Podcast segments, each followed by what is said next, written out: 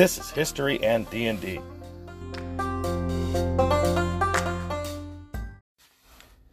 In our last episode, we covered the overproduction at TSR and the sale of that company to Wizards. I wasn't playing D&D at that time. I was mostly driving around small towns, cities, going to college, listening to Britpop, dancing to Britpop. I was aware of the gaming things that were going on, and some friends were still playing. Some went to conventions. Others had actually stopped playing as well. The last game I played was in the early 2000s or the late 90s. I have a really good friend who's a great DM, and he had moved to Oshawa, and we played one final game, although maybe we didn't know it was the final game at that point in time. Before that, it had probably been over a year since I'd last played. Throughout that time, I was on many, many D&D related websites. They were popping up all over the place.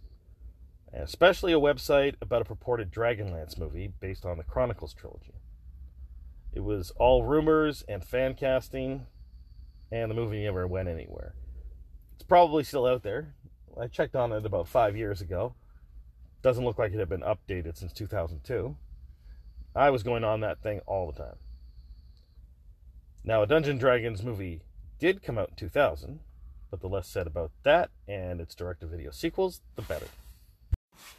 If we jump back in time a little bit, back to the early history, there were many novels based on Dungeons and Dragons, and they got to the New York Times bestseller list. Starting with Dungeons and Dragons and most of the books involving Drizzt Do'Urden, but there were other books in between that also got to the bestseller list. And there was a D&D cartoon that ran for 3 seasons in 1983. The general public was aware at that time of D&D, but again, the satanic panic would set in and the depictions of D&D or the discussion about D&D would turn negative. Later, it would generally just fall out of the public consciousness. One of the earliest depictions of D&D being played on film was in the movie E.T. in 1982. In 1993, there was a Simpsons episode, Homer Goes to College. The titular character describes playing D&D and being slain by an elf. But he's mocked by his children for playing that is uh, maybe a thing that began in the late 80s or 90s. Uh, people started to be mocked for playing D&D.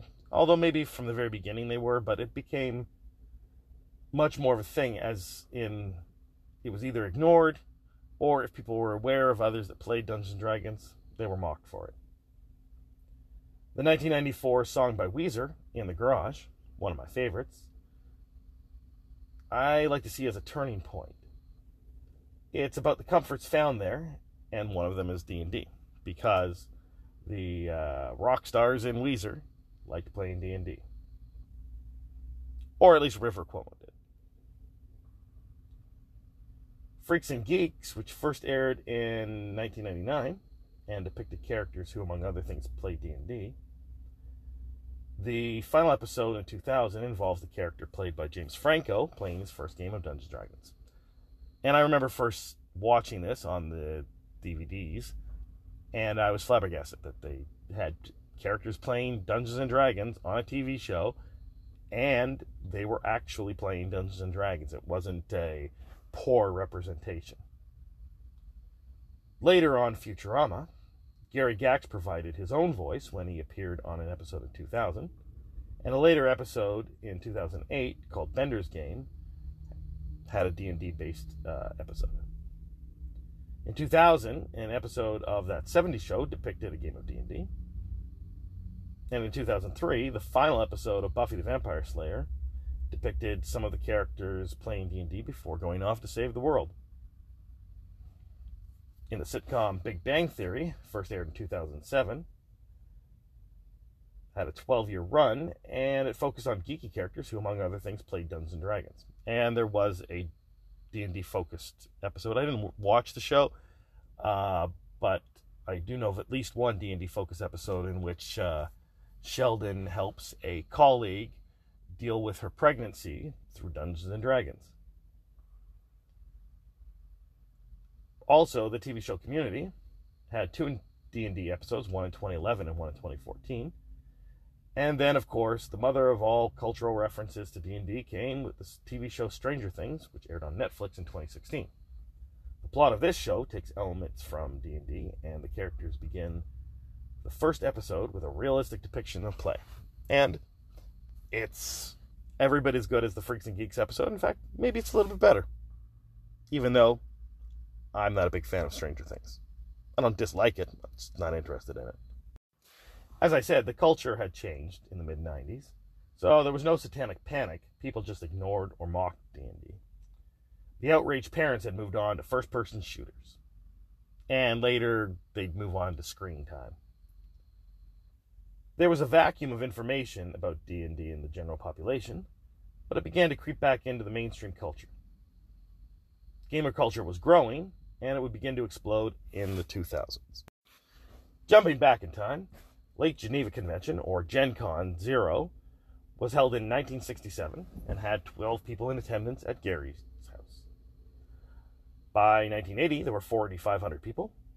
It stayed at roughly around 5,000 people in the 80s, 10,000 by 1989, and averaged 20,000 people in the 90s, and was in Wisconsin, Lake Geneva, or Minneapolis. Wizards acquired the rights to Pokemon in 98 and then Hasbro bought Wizards in 1999. Hasbro then sold Gen Con to the Wizards founder and CEO Peter Adkison in 2002, and Gen Con moved to Indianapolis in 2003. By 2010, it had 30,000 in attendance. Lucasfilm sued in 2008, and Gen Con went into Chapter 11 bankruptcy. Both companies moved to dismiss the case later that year as they worked out their issues. This is because in 2007, Gen Con was a hosting entity for Star Wars Celebration 4 in Los Angeles. There was a dispute over the payments and charity payouts that Lucasfilm claimed Gen Con owed, and they claimed Lucasfilm failed to pay them for the cost of their booth and other costs. The suit was dismissed because it was worked out by the two companies. Gary Gygax also passed away in 2008, and Gary Con Zero was held in Lake Geneva by his family and virtually around the world by fans.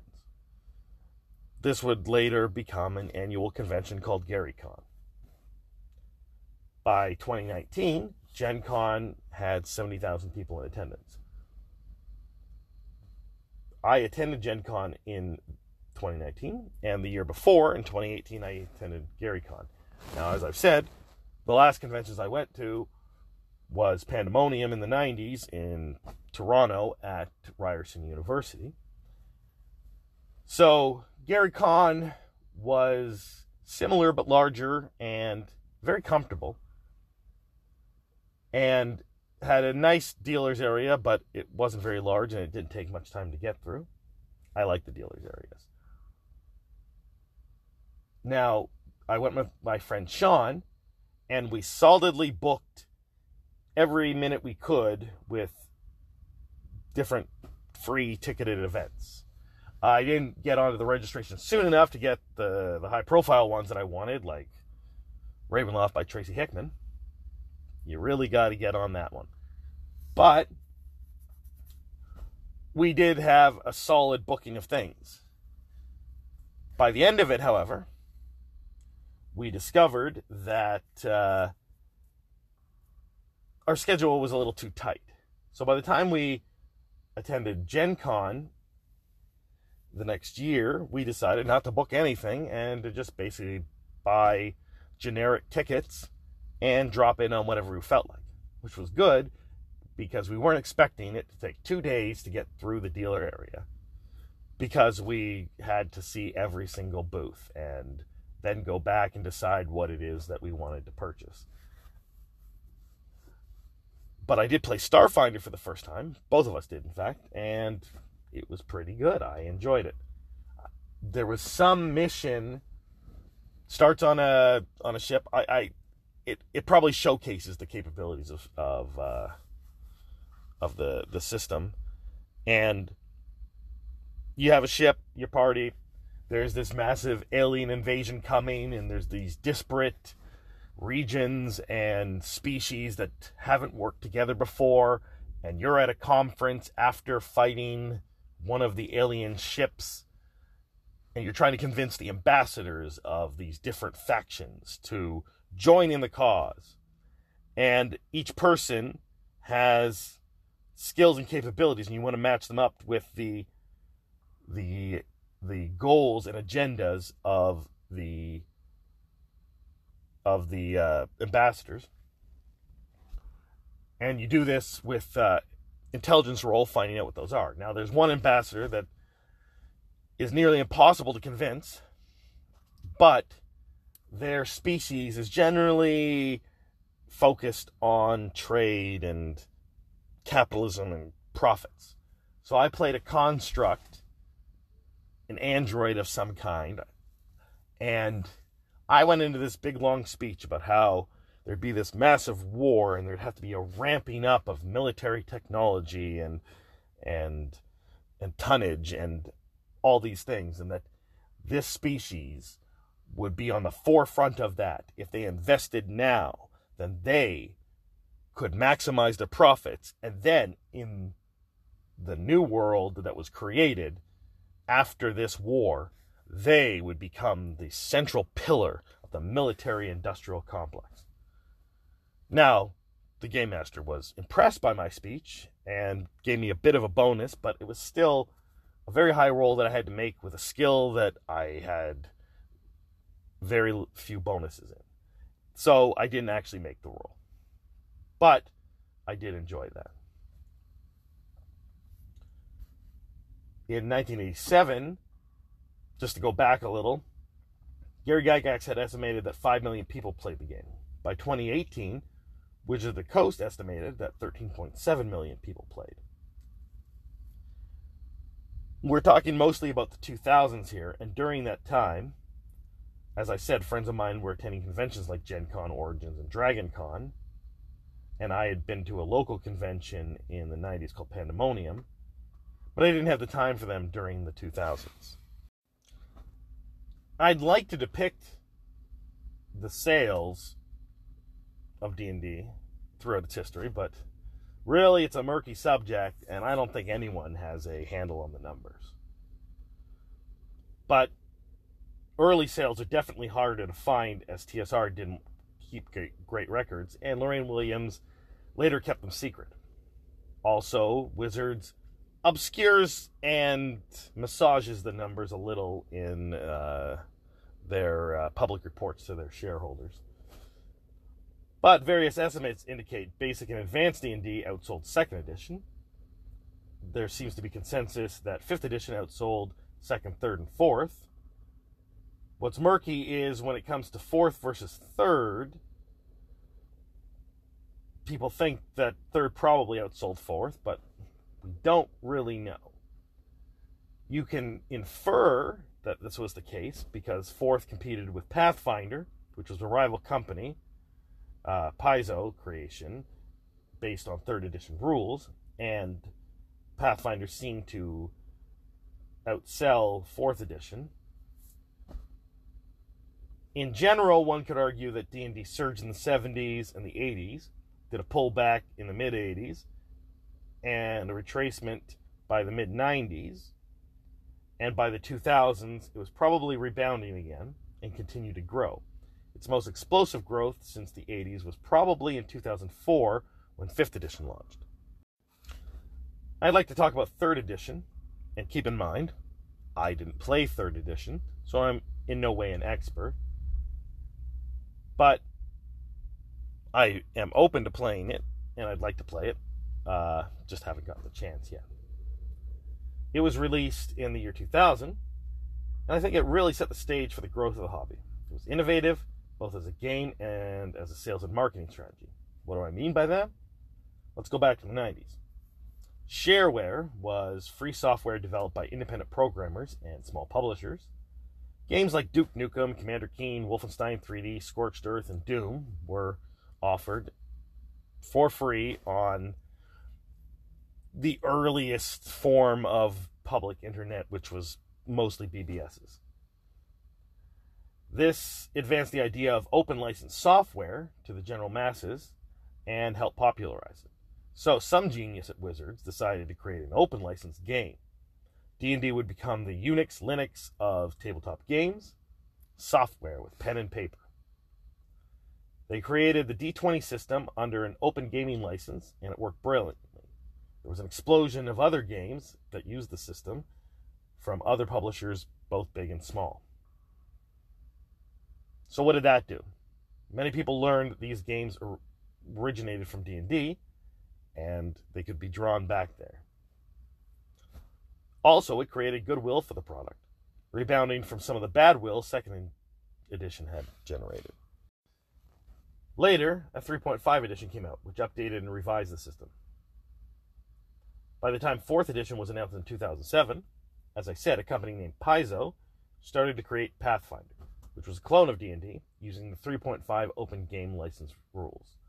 It was published in 2009. Pathfinder likely outsold 4th edition D&D, but I contend both companies did well, and counterintuitively, Wizards got the better of the deal.